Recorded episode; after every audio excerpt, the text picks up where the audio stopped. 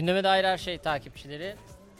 Şu anda standımızda TÜBİTAK SAGE Enstitü Müdürü Gürcan Okumuş var. Hoş geldiniz Sayın Müdürüm. Sayın Müdürüm, çok heyecanlı bir Teknofest geçiyor. Ben SAGE standını gördüm. Bu mühimmatlara olan ilginin sebebi nedir? Bir oradan başlayalım mı? Yani tabii şimdi savunma sanayi çok gündemde, yapılan işler gündemde, kullanılan mühimmatlar gündemde. Hep bir ismi bir yerde görülüyor, duyuluyor.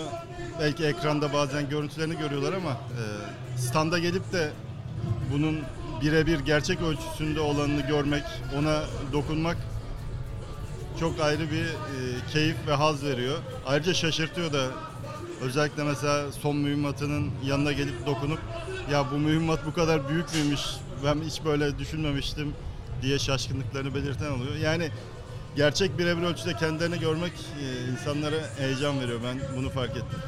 Sadece böyle yani bizim zamanımızda şimdi yerli malı, yurdun malı belliydi ürünler. Yani bakliyat götürürdük okula, domates götürürdük.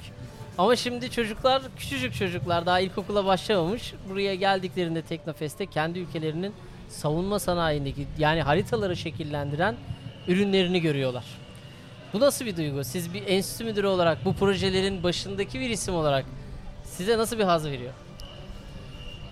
Tabii bizim çocukluğumuzda benzer şeyleri yaşadık ama şimdi yapılan işlere bakınca e, gerçekten insan gurur duyuyor. Yani ben kendi adıma TÜBİTAK, TÜBİTAK'ın daha özelde de TÜBİTAK Başkanım. Çok özür diliyorum. Çok özür diliyorum. Baştan alacağım. Diyorum yayın. Yayın linki yok ki abi ben de anlamadım. Onu kaç kez yapsana ya. Ben iki saattir anlamaya çalışıyorum da. Restream.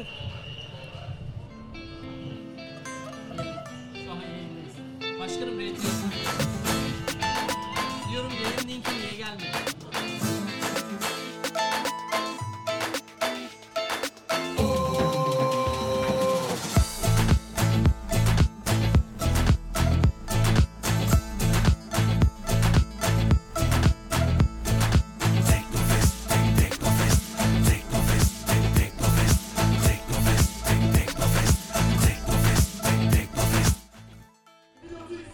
GDH takipçileri, değerli takipçilerimiz, Teknofest'teyiz, Samsun'dayız. Şu anda gökyüzünde hava gösterileri var. Atak helikopteri vardı biraz önce. Milli uçaklarımız uçtular ve standımızda da şu anda GDH standında TÜBİTAK SAGE'nin enstitü müdürü var. Gürcan Okumuş beyefendi. Tamamen yerli ve milli mühimmatlara imza atan birimin, enstitünün başındaki isim. Sorularınızı da almaya çalıştık online olarak. Şimdi kendisine yönelteceğiz. Hem sizin sorularınızı hem bizim sorularımızı. Şu anda bu geçen kamer bu geçen nedir? F-16 mı bu? F- F-16 Solo Türk gösterisi başladı az önce. Evet. Tam Bizim zamanında, yayınlarda tam artık bu zamanında bir denk- klasik oldu sanırım. Evet zamanında denk gelmiş. Tam biz yayına başladığımız anda başlıyorlar böyle. Şimdi Sayın Müdürüm, Gürcan Bey, mühimmatlara olan, bizim ülkemizde savunma sanayine olan ilgi giderek artıyor ve ben dünyanın başka bir bölgesinde böyle bir ilgiyi ne okudum, ne gördüm, ne basına yansıyan bir şey duydum. Şimdi bakıyorum TÜBİTAK SAGE'nin standında o küçücük daha ilkokula bile başlamamış çocuklar mühimmatlara sarılanlar var. İşte biz yerli malı, yurdun malı dediğimizde bakliyat götürüyorduk okullarımıza o haftalarda. Bu nasıl bir duygu? Bu kadar projeye imza atıp burada bu çocuklara bu işi de sevdirebilmek. Tabii Türk insanının genlerinde askerlik var. Bu, bu ses için sırf Teknofest'e gelenler var. Biz askerliği savunma sanayiyi seviyoruz yani. Genlerimizde var bu. E, TÜBİTAK SAGE'de bugüne kadar birçok milli mühimmatı geliştirdi. Bu bizim yayınlarımızın tuzu biberi. Gayet de güzel oluyor. En azından buradaki atmosferi de podcast olarak da iletmiş oluyoruz. Evet. Evet yani e, gerçekten e, 7'den 70'e dediğimiz e, en gencinden çok yaşlısına kadar e, çok yoğun bir ilgi var. Standımıza insanlar geliyorlar. Hep bu konuşulan, duydukları, bazen belki görüntülerini gördükleri, resimlerini gördükleri, videosunu gördükleri mühimmatların birebir eşdeğer büyüklükte olanlarını standımızda görüyorlar ve bu onlara ayrı bir heyecan veriyor. Yani e, mesela son füzesini çok duyulur, bilinir ama standa gelip de ya son bu kadar büyük müymüş diye görünce şaşkınlığını belirten çok insanımız oluyor. Bu defa çok alçaktan geçti herhalde. Evet.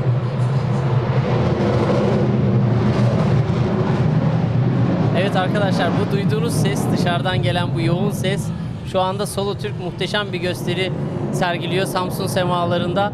Herkes şu anda gökyüzüne bakıyor diyebilirim. Evet. Peki yani şey var. Şimdi TÜBİTAK çok multidisipliner bir standa sahip. Yani sizin yanınızda hemen TÜBİTAK'ın işte çocuklara özgü dergileri, kitapları var. E onun yanında hemen Marmara Araştırma Merkezi var. İşte bir tarafta da TÜBİTAK SAGE var.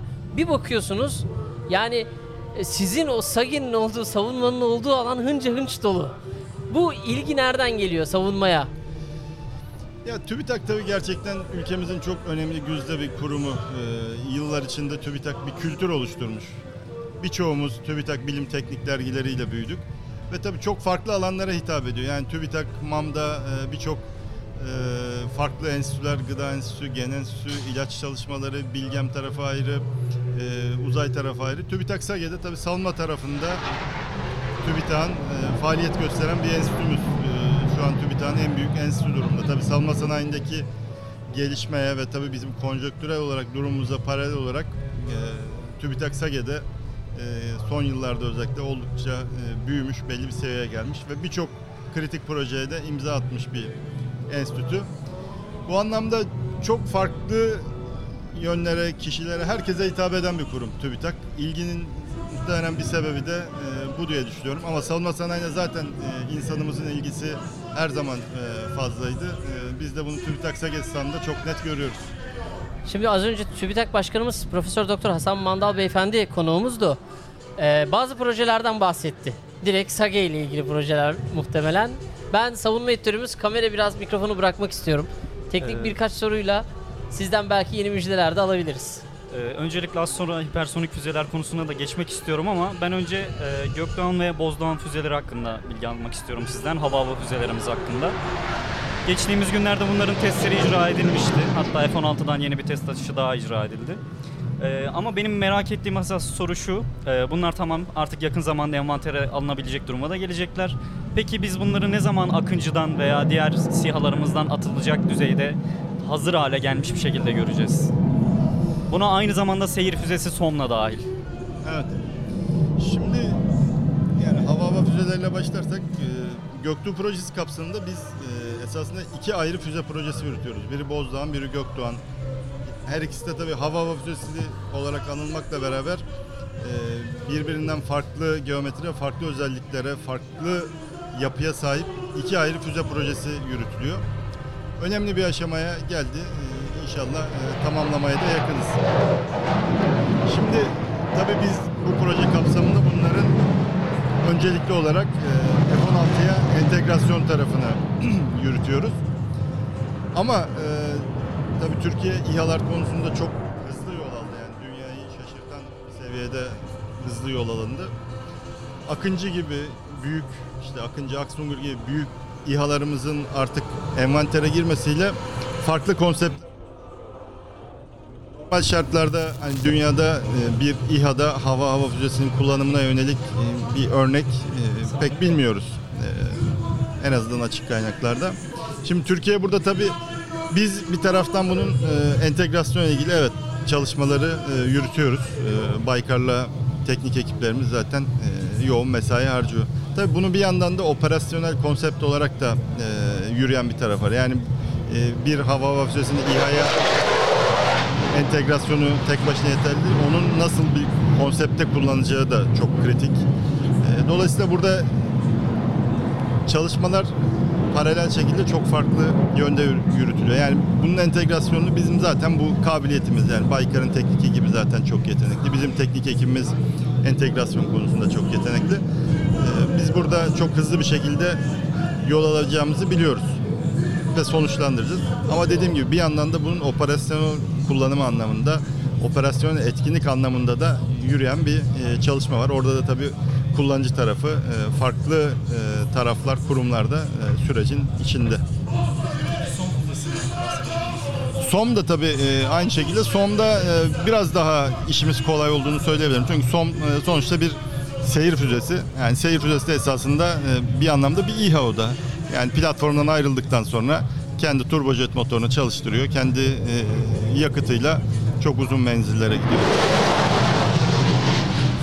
Dolayısıyla e, SOM tarafında süreç biraz daha hızlı ilerleyebilir. E, Akıncı'da bunu uygun bir noktada bıraktıktan sonra ayrılmayı tamamladıktan sonra zaten SOM e, otonom olarak da e, birçok faaliyeti yerine getiriyor. Tabii veri bağıyla mutlaka bazı kontroller de yapılabilecek.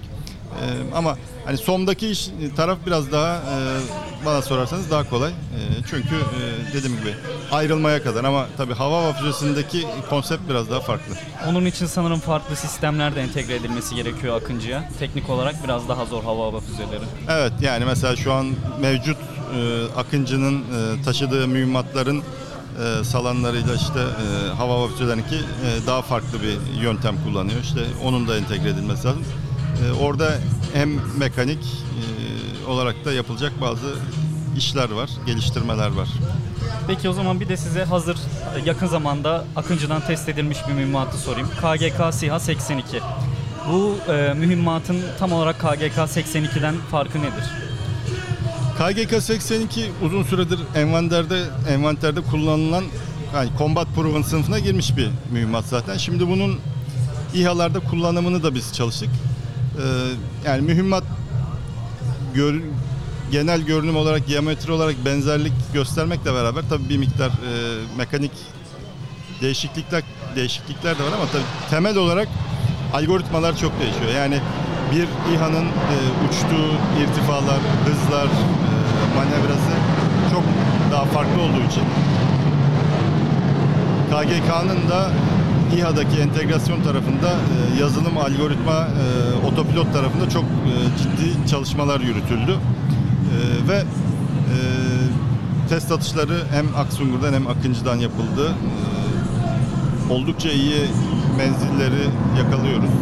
Sanırım 30 kilometrenin üzerine çıkmıştı ama Test atışları e, yaklaşık 30-35 kilometrelerde yapıldı ama e, şu anki tablo gösterdiği yani e, 50 kilometrenin üzerinde hedeflere e, kolaylıkla angaje olabilecek. Tabi dediğim gibi e, bu farklılaşabilir. Daha yüksek irtifalar, daha güçlü motora sahip konfigürasyonlarda daha yüksek irtifaya daha yüksek hızda seyreden bir İHA'dan e, bahsettiğimizin de e, çok ötesine geçebiliriz menzil olarak. Çünkü KGK'da e, kanat yapısıyla e, süzülen e, ve uzun menzil alabilen bir mühimmatımız.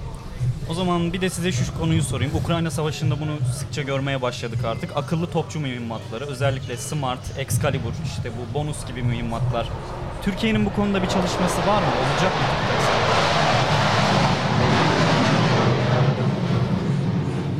Farklı kurumlarda değişik konseptlerde çalışmalar olduğunu söyleyebilirim. Bizde doğrudan yürüyen bir proje yok topçu mühimmat tarafında ama e, bildiğim e, akıllı topçu mühimmatları e, var. O zaman bir de hipersonik füzelere geçelim artık. Ee, TÜBİTAK SAGE bu konuda ne gibi çalışmalar yürütüyor ve gelecekte bizi neler bekliyor? Şimdi hava ve füzeleriyle biz süpersonik rejime önemli ölçüde girmiş olduk. Ee, hava füzelerinin seyrinin e, büyük bir bölümü neredeyse tamamı süpersonik hızlarda gerçekleşiyor. Süpersonik hızlar dediğiniz zaman e, dünya çok değişiyor gerçekten. İşler çok zorlaşıyor. Malzeme teknolojisinden e, elektroniklere kadar patlayıcı davranışlarına kadar, e, itki sistemlerine kadar çok farklılaşıyor. Biz burada önemli bir zaten Göktuğ projesi kapsamında kazanımlar elde ettik. Bir yandan zaten Ramjet e, Hani motoruyla Ramjet, ilgili Klasik Ramjet motorları. Evet, Ramjet motorunu çalışmaya başladığımızda da e, birçok kazanımlarımız oldu. E, şimdi e, bundan sonrası da tabii e, hipersoniğe geçtiğinizde bu sefer süpersoniğe göre çok daha zorlu şartlar var. Çok daha farklı e, isterler, kabiliyetler ortaya çıkıyor. E, Türkiye olarak biz bunları e, adım adım e, tamamlama çabamızı yürütüyoruz. İşte e, Ramjet motor, bunun arkasından hipersonik hızlarda sık ramjet bir motorunuz olacak. Ama tabii motor geliştirmeniz yetmiyor. O motorun e, soğutması, izolasyonu, kullanılacak malzemeler, test altyapıları. En kritiği de belki test altyapıları. Yani e, bir hipersonik sistem geliştirebilirsiniz, geliştirmeye yakın olduğunu düşünebilirsiniz ama bunu test etmeniz lazım ve testlerde çok fazla doğrulama yapmanız lazım. Bunları test atışları yapmaya kalkarsanız e, yüzlerce atış yapmanız lazım. Bu muazzam bir bütçe demek ve muazzam bir takvim demek. Ama test altyapılarınız geliştiği noktada e, büyük bir kısmını testlerin e, yerde yaptıktan sonra doğrulamalarınızı gerçek test atışlarının çok sayısını azaltabiliyorsunuz. Bu hem takvim anlamında hem bütçe anlamında çok önemli bir avantaj sağlıyor. Türkiye yani biz bir yandan Evet hipersonik yani süpersonik hipersonik sistemlerle ilgili çalışmalar yürütüyoruz ama burada en kritik olan test altyapılarının gelişmesi. TÜBİTAK SAGE bu noktada çok önemli yol aldı. Bir yandan çalışmalar da zaten e, devam ediyor. Dolayısıyla yani hipersonik konusunda TÜBİTAK SAGE olarak biz hem kendi çalışmalarımızı yürütüyoruz hem de Türkiye'deki kabiliyetler bakımından nerede ne varsa onu tespit edip onu da kullanmaya yönelik e, görüşmeler, koordinasyon yürütüyoruz. Yani hipersonikle ilgili bir e, bizim e, planımız TÜBİTAK projesi programı olarak belki de bu e, yürüyecek. Yani TÜBİTAK SAGE yürütücülüğünde ama bir TÜBİTAK programı e, diyebiliriz ve ülkedeki hem akademi olarak hem savunma sanayi Tabii olarak daha geniş tüm kapsamlı evet tüm kabiliyetleri de kullanmanız gerekiyor. Yani çünkü hipersonikte dediğim gibi e, tek bir kurumun kendi başına bütün süreçleri yürütebilmesi e, mümkün değil. Gerçekten e, zorlukları e, çok farklı. Ya bunu yapabilen dünyada çok az ülke Çok var az, çok az aslında. ülke var. Peki siz gerçekten başarılı olacağını düşünüyor musunuz böyle bir projenin? Ya şimdi tabii gerçekçi olmak lazım. Şimdi biz 2023 yılında bir hipersonik füzeyi envantere sokacağız gibi bir iddiada bulunmayacağız. Elbette öyle değil. Ee, ama Türkiye'de şu ana kadar yapılan projelere baktığımızda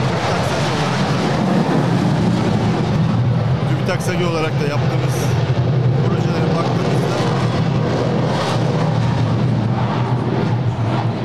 her zaman dünyadaki örneklerine göre çok daha hızlı takvimlerde çok daha düşük bütçelere biz bunu tamamlayabilmişiz yani. Geçmişteki projelere bakarsak.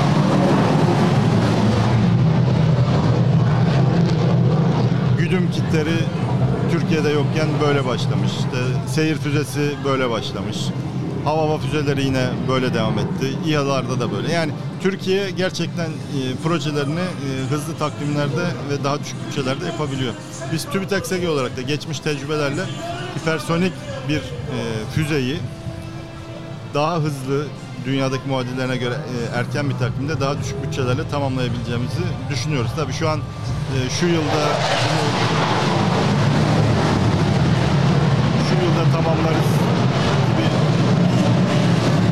Evet şu anda Solo Türk Samsun semalarında halen selam veriyor arkadaşlar. Evet. Bence çok güzel oldu.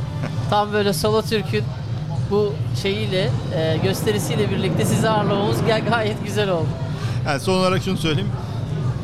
Tarih, takvim, bütçe vermek doğru olmaz ama Türkiye hipersonik füze yapacağım iradesini gösterdiği noktada bunu yapacak. Benim bu noktada e, şüphem yok. Az önce şunu söylediniz. E, Türkiye birçok projede belirlediği takvimden çok daha önce, çok daha hızlı ve çok daha düşük maliyete projeleri sonlandırdığını, bitirdiğini biliyoruz. Tamamladığını biliyoruz dediniz.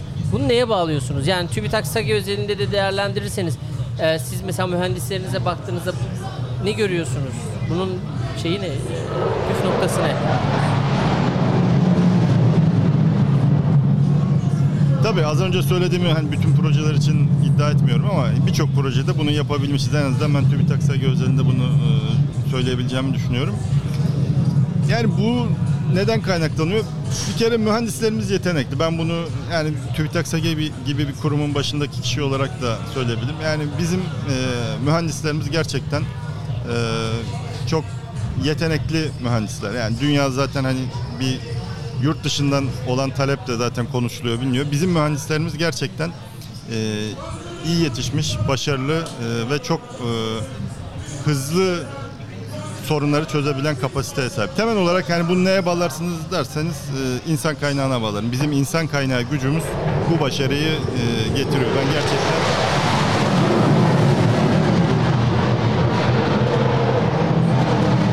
insan kaynağımıza ve Türk mühendislerimize ben gerçekten e, güveniyorum ve birebir şahidim buna zaten. Şimdi Birebir şahitsiniz doğru kurumda. başkanım sizin bu defa bu sene ilk defa Teknofest'te düzenlediğiniz bir yarışma var. Dikey inişli roket yarışması. TÜBİTAK SAGA yürütücülüğünde gerçekleşti. İlk önce şeyi sormak istiyorum. Roket yarışması vardı. SAGE ve Roketsan birlikte yapıyordu. Bu sene zannediyorum sadece Roketsan tarafında. SAGE neden çekildi?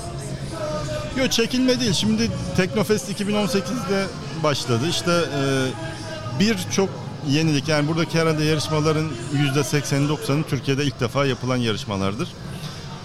Tabii roket yarışması da başlı başına bir zorluk içeren yarışma. Ee, Yani bir yandan yarışmanın zorluğu, bir yandan da güvenlik tarafı, e, dikkat hassasiyet gerektiren tarafı var.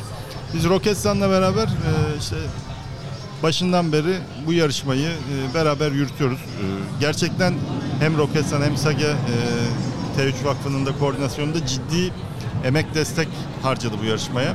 İşte e, takımlar yani 500'ün üzerinde takım başvuruyor.